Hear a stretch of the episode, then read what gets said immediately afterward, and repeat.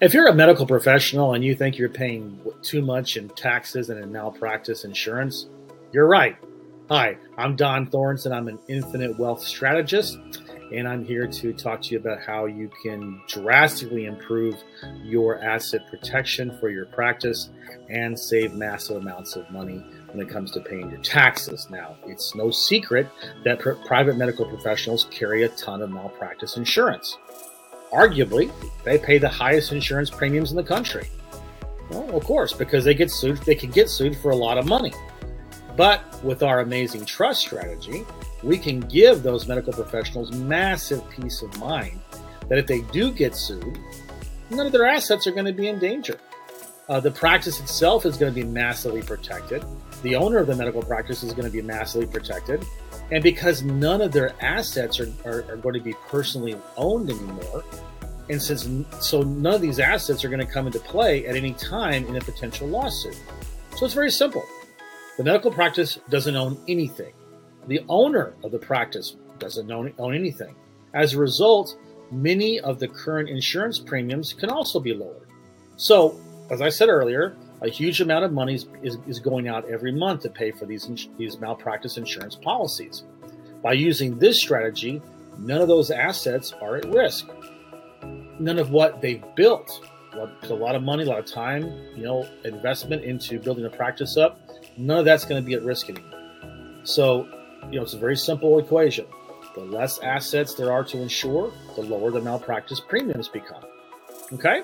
Now let's talk about how how this uh, strategy can save uh, you a ton of money in taxes. All right, so let me show you how medical medical professionals can save up to 85% on their taxes.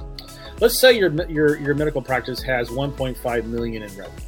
All right, the first thing we're going to do is we're going to set up two trusts. We're going to set up a beneficial trust and a business trust. The beneficial trust can do things that a business trust can't do. All right.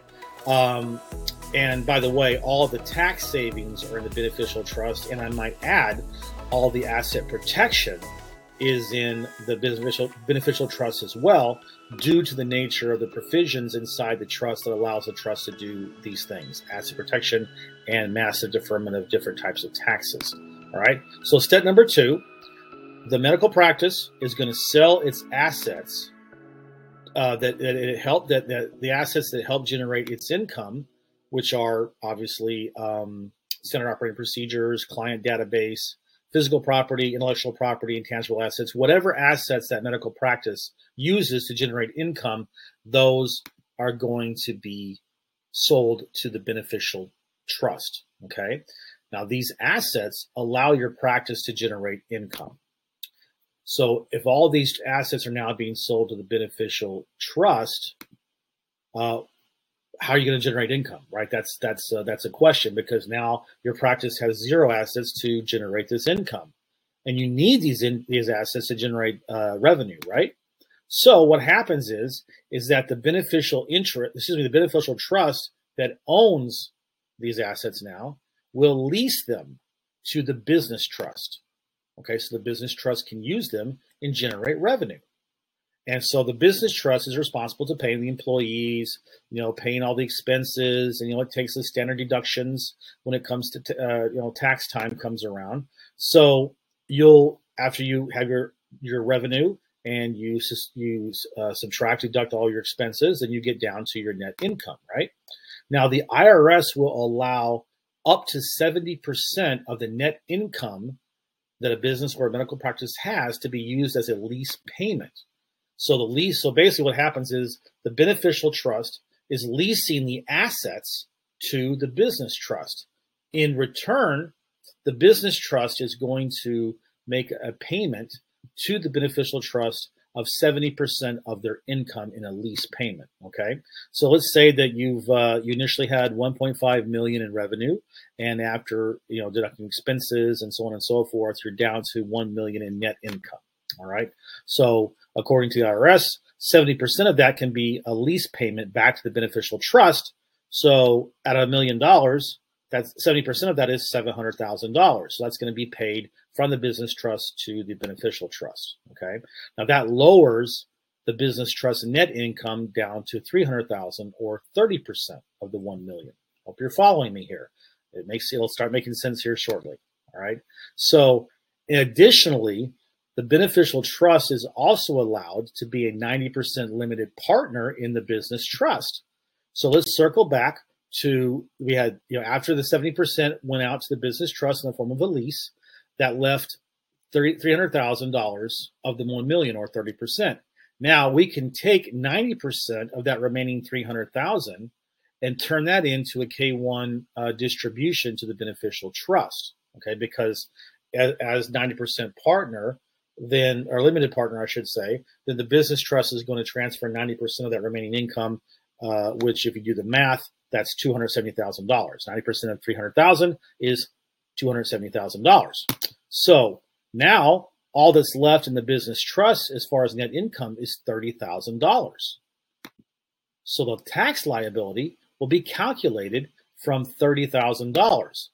So instead of uh, the $1 million, $1 million net income that we had to start off with, now it's $30,000.